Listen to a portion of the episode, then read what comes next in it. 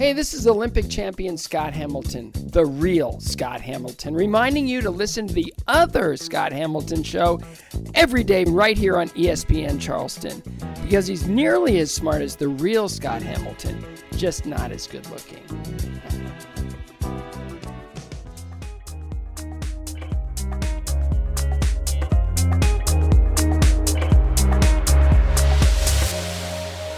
Second hour Scott Hamilton Show on Thursday.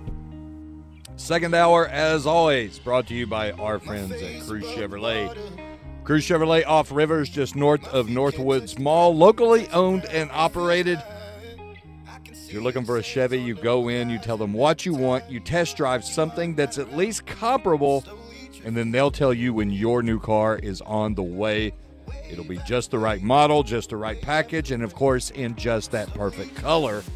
Also, a wide variety of certified pre owned and other vehicles, and every darn thing priced just right. That's Crews Chevrolet off Rivers. And remember, always open at crewschevrolet.com. Gamecocks getting ready.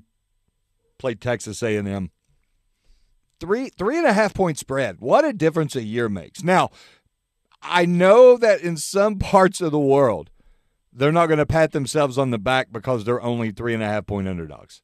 I get it. You should always want to be the favorite, but a betting line is a betting line. That's what it is. It's nothing more. It's a expectation, it's a projection. It's not the end all be all. But still, the folks in Vegas usually know what they're talking about. And if they look at this line and they set it at three and a half, what you extract from that, what you extrapolate, is that the South Carolina program is trending in the right direction, and probably also A and M not going in the appropriate direction. Lowest line in four years, and only the second time in the last seven meetings that Texas A&M has not been favored by at least eight points. So Shane Beamer and crew headed in the right right trajectory. And I can't help but wonder this. When do we get that moment when Spencer Rattler looks like the guy we wanted him to be, that we expected him to be, specifically last year, when he was a projected Heisman favorite, when people were talking about him potentially being the number one overall pick in the NFL draft. Now, he's played well this year, make no mistake about it. But we saw him hit a different gear second half of the Kentucky game. Went 8 of 10, completed his final seven throws, just looked better he looked like the player that we thought he was last year. Was that the awakening? Was that the moment when he starts awakening like a butterfly out of this cocoon and he just takes off? I know that's a terrible analogy, but you get my point. We do know this South Carolina only two wins away with six to go to be bowl eligible. The odds are pretty darn good. Really good. And it kind of counters what I said before the season. And I, I stand by this that they could be better, but the record might not necessarily reflect that. They could they could they could counter me thanks to that win at Kentucky. Because what lays before them, three very winnable games, can change the narrative of that entire season. You got A&M this week, which perhaps the most arduous of the three, considering it's Missouri and Vanderbilt. You could have seven wins going into Florida. Seven wins. And Florida is not a certain L as in years past. Beat Florida last year. Florida looks very beatable this year. Could an eight win regular season be in the cards for South Carolina? Something to think about. But but a lot of it will be predicated upon this. How have they been able to maintain the momentum seized by winning at Kentucky, by getting that victory over the ranked Wildcats at Kroger Field? Have they been able to do that, and will they channel it into the game this week against Texas A&M? Here's what Spencer Rattler said yesterday we still got our work in on the bye week. You know, nothing changed. We had the same type of practice schedules, meeting schedules, so nothing really changed. Um, so we had that same mindset just naturally. You know, Coach Beamer had us in here working, um, even wore full pads a day or two. So, um, yeah, that was great. And then just mentally for us, uh, we knew we, we got another opponent after Kentucky, Texas A&M, and they're a good team, and we got to prepare just the way we did versus Kentucky. You know, we were uh, aggressive all week in practice. We were had a great mentality. Our, our urgency was up, so we just got to do that this week. Have a Spencer Rattler. Yeah, that's a good way to approach that week. Make it as normal as possible. You don't have to beat each other to death. You don't have to stress and agonize over every little detail of a game plan to the point that you're mentally exhausted by the time the game arrives, but you still want to do the work. You still want to go through the routine of preparing because football, perhaps more than any other sport, is routine based. And I've discussed it here before how coaches love routines. Take a coach out of the routine and they get freaked out. They get so uncomfortable. And players are a lot like that as well. Players are. They get used to doing it this way. They get used to doing it that way, being somewhere at a certain time doing a certain thing. And when one of those items on that agenda goes off the rails, goes out of line, uh, it, uh, it, the way they respond, often not good. And given everything that was seized in Lexington, given all the positives and good vibes that was collected after getting that win over Kentucky, it would have been a darn shame to have it evaporate like steam during the bye week. Beamer made a point to keep things regular but not overwhelming, to work but at the same time relax, and it's a delicate balance. Good on him for figuring that out. But I guess when you're the son of a Hall of Famer, you learn a lesson or two. I will also say this Rattler getting better with the media. He, he's not going to get up there and give you a three minute John Calipari soliloquy, but it, he's giving very insightful answers. Not a lot of cliche, not as much as before. I give him crops on that. Maybe after he flipped that switch the second half of Kentucky, it also flipped his uh, public speaking. Joining us now to say Tama Hotline, he's analyst for On Three Sports. It's our friend JD Pickell. JD, welcome back. How are you? Scott, I'm doing phenomenal, my man. How are you doing today? I am well, and I am ready for Week Eight in the world of college football. And I'm also ready to pick your mind regarding the improved play of Spencer Rattler and DJU. What are some uh, quick observations you've had of, of both those guys? Yeah, I mean, you see both of them obviously playing a lot better, a lot more efficient with the football. Uh, not so much from a statistical perspective for Spencer Rattler, but I think the biggest takeaways from watching both of them is how much better the guys around them have played and made their job easier. Like, I think the biggest thing with Spencer Rattler was – uh, you know, he needed to go somewhere where they weren't going to ask him to to do a lot. That's not a knock on him. It's never been an issue of does he have you know the ability or can he make this throw? Is he athletic enough? It's always been a matter of okay, well, can they take enough things off his plate to allow those things to be you know accentuated? And against Kentucky, I mean, they protected him relatively well. They ran the football, and you saw the result from how well that team played. I mean, the, the exact same thing I think can be said of DJ Uiagalelei with you know the emergence of a guy like Antonio Williams, who has kind of that explosive ingredient we didn't see a year ago. You have some continuity on the offensive line. I mean, DJ is, as a whole, I mean, it's been very well publicized, him dropping the weight. So I think the, the bigger thing that I look at when I talk about, you know, DJ Uiagalelei is he just seems like he's in such a better place mentally. You know, I mean, just imagining the pressure that was on his shoulders. He's supposed to be the savior of the Clemson football program, stepping in after Trevor Lawrence leaves. Everyone's expecting huge things of him. Oh, by the way, NIL is now a thing. You're on every Dr. Pepper commercial. Like, I just think that was so much noise around him and so much pressure. And for Clemson to be able to kind of you know, take some of those things off his plate, similar to Spencer Rattler, I think we're seeing the benefits of that for, for both these guys. So, you know, you got to be excited for both these kids who have, you know, kind of had a, a tricky last calendar year. So, obviously, happy to see them having some success. How much does the change at coordinator maybe maybe play into this specifically for DJ, considering he already had a relationship with Brandon Streeter? Yeah, you know, I think it I think it impacts it a, a little bit. I think I look more towards the personnel they have available, but no, it's it's a huge deal to have the guy who's your position coach, who you've spent the most time with, now kind of driving the bus for you. I think I think that's definitely a, a fair observation to make, but um, you know, I think if they had this same kind of experience on the offensive line and they had the same sort of weapons available, if you will. Like Washington Clemson last year, I mean, if DJ wasn't making a big play or there wasn't, you know, the the running game somehow popping off for some sort of explosive play, like it wasn't really happening. A lot of that was self inflicted from DJ, but I mean, they were not able to stretch the field whatsoever. So people could just kind of stack the box, keep it all in front of them, and as a quarterback, when you're pretty limited, you know, dimensionally what you can do offensively, like it, it's hard to have any success. So I think a lot of it probably does stem from from having a new offensive coordinator, but at the same time, I think you know the Jim is in the Joes making a big difference down there in Clemson, South Carolina. Joined by JD Pickell on Three Sports. Follow him on Twitter at JD Pickell. You, you say something interesting about how much better the people around them are playing. And I've always said, and it's maybe cliche, that that's the hallmark of the great quarterback, the guy who makes the people around him better. But take away the other parts, take away the offensive line, take away the receivers, the running backs for both of these guys. Individually, what would you like to see them do perhaps better or to start doing?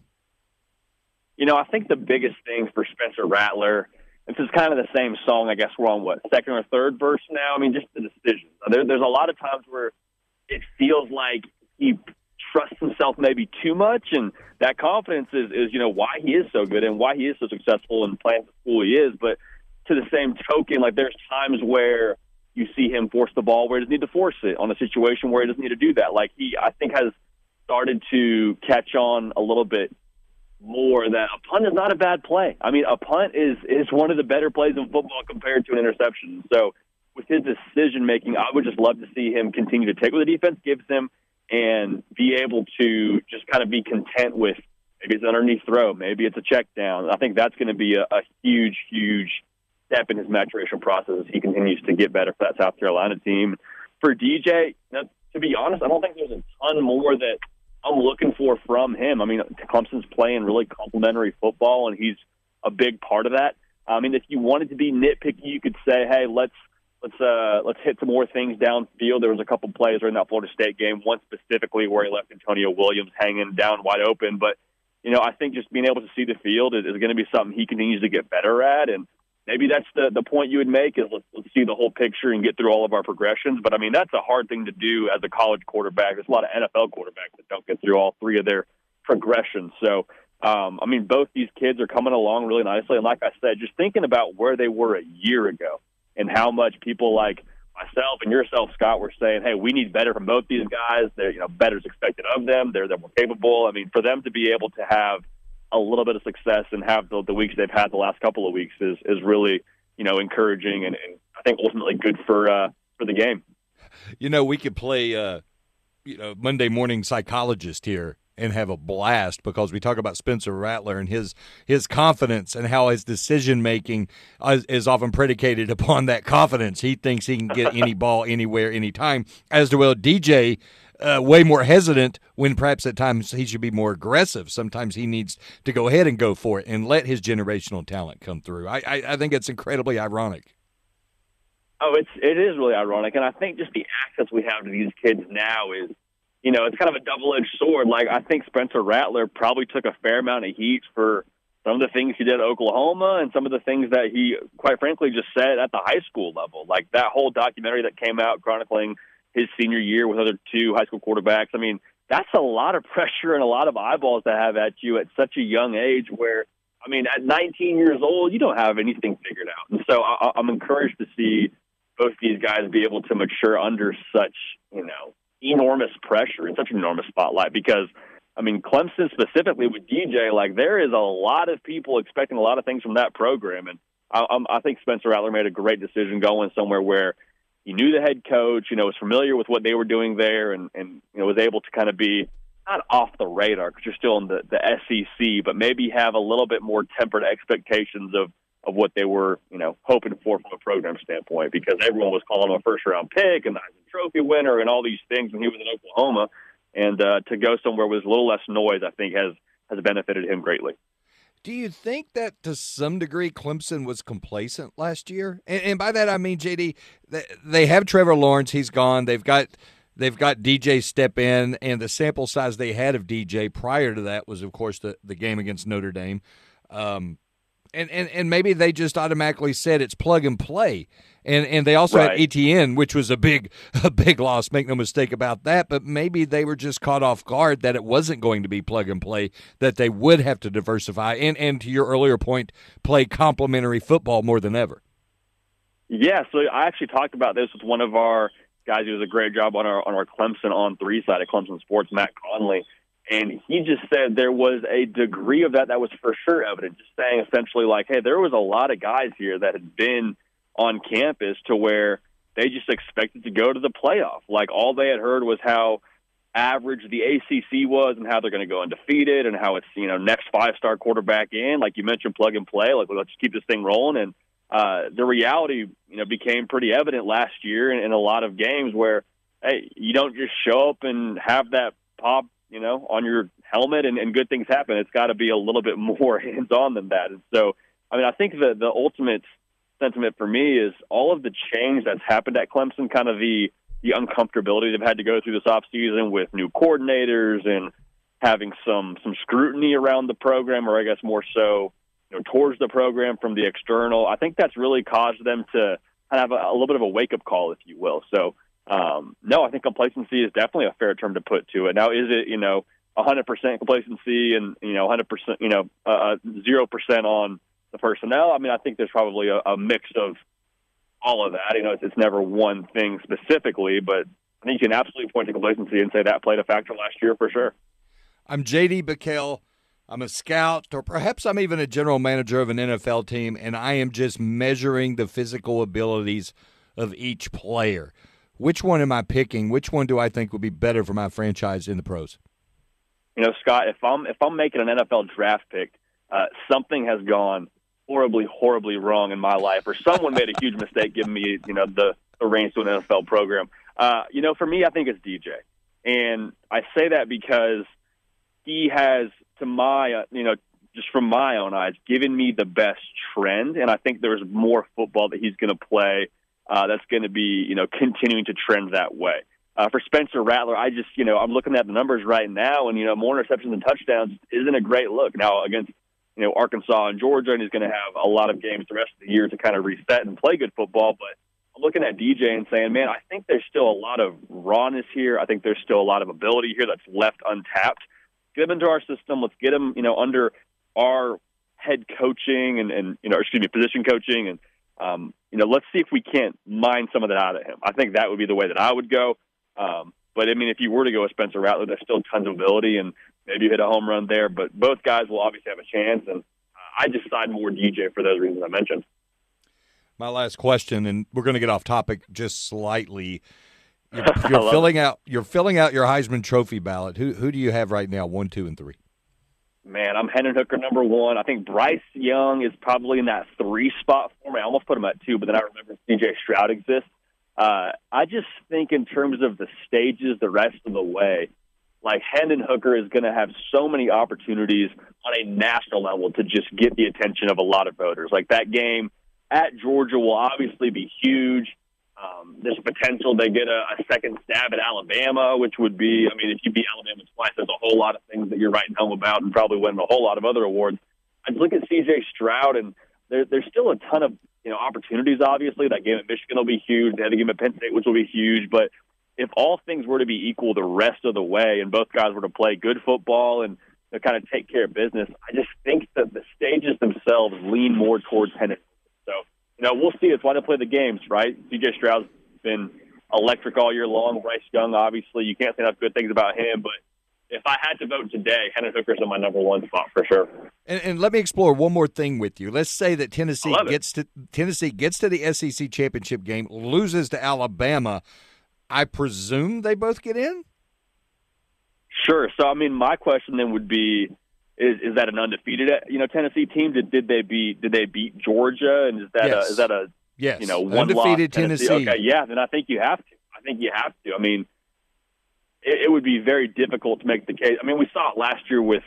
Uh, with what happened with Georgia and Alabama, and I mean, I, I really do think Tennessee gets in as as a one loss runner up in the SEC. Now, maybe there's some other things that fall into place to to make that more of a sure thing.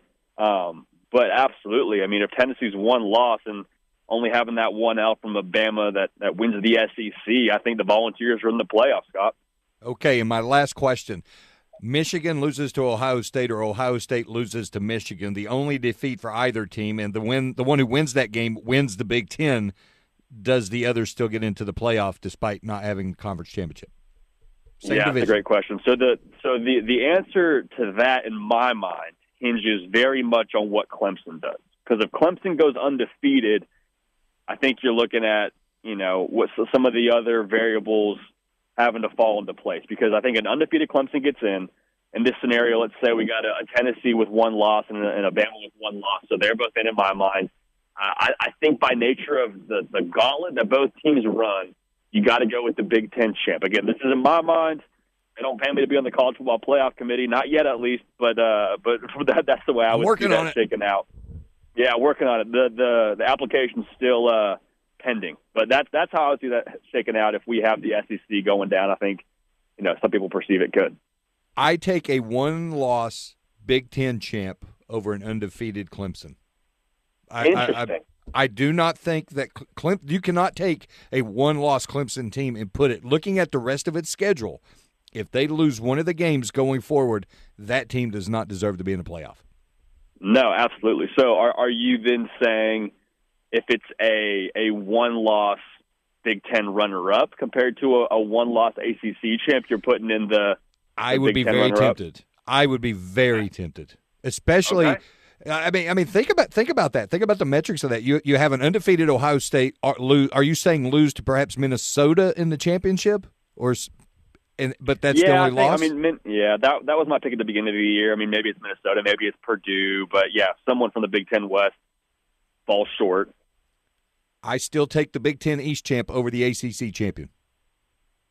Okay, I like it. I mean, I, it'd be hard to disagree with you. I mean, I guess the pushback you'd get then is like strength of schedule, right? And I mean, Michigan, what they did to Penn State, like, Yeah. if, if I'm, I actually 100% agree with you. If you have a, a one-loss Clemson, they're probably on the outside looking in because of just the, the nature of what we've seen uh, of Michigan and Ohio State. Even, I mean, I know the the win hasn't really aged like fine wine, but I mean, they beat that Notre Dame team when they were a top five team in the country, and for me, I think you just got to freeze that win at where Notre Dame was at that point in time. You know, had a, a you know, I guess not a great quarterback, but a starting quarterback nonetheless. They're down to QB two now in South in South Bend. They had a lot of excitement. Like, no, I I agree. I think we're on the same page here, Scott, with that logic.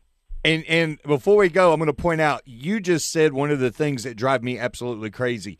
They, they say, "Oh, then number 24 Utah or whatever, or then number 16 Tennessee." I, I don't care what they were ranked in. I don't care what they were ranked in. Who they are is who they are. And and we thought Michigan, or rather, we thought Notre Dame was going to be really good at the beginning of the year, or at least better than they are. That's turned out to be false. Uh, A and M. People had A and M ranked in the top ten. We found out that they were a fraud. That kills me when people do that, JD. So here's so here's my pushback on that. At that point in time, would you say that Notre Dame football team that played Ohio State on that Saturday was better or worse than the team that played? I don't know. Let's, let's let's say Cal. They beat Cal by like a touchdown or three points, whatever it was. See, there's a couple of different ways to look at that. You could say, yes, that was a good team. They were doing, they were executing, they were completely healthy, they were doing everything they needed to do. Or you could flip it and say, uh, Ohio State played down to its competition. I, I really think we just don't know that early in the year. Sure, that's fair. Yeah, I think I think the the concept of hey teams process, mature, develop. Like I'm 100% on board with that. I also think there's something to be said for like the psyche of a program saying, "Hey, we're a top five team." They're saying we're a top five team. We believe we're a top five team in this locker room. Now the floor, as we found out, uh, wasn't very sturdy. Fell out pretty quick, and I think that's definitely fair to say. Hey, the floor is low, and they have you know not played up to their potential. But I think just the fact that you know you're, you're giving Ohio State your very best punch, I think it means something at the end of the day. So we'll see. I'm, I'm interested to see how the committee ends up treating it. With, Well, you uh, also had with you the also had the momentum of a rest of the new way. coach. You had the momentum of a new coach also that was just True. built up for a whole year. JD, what's on the podcast this week, and when do I get to come on?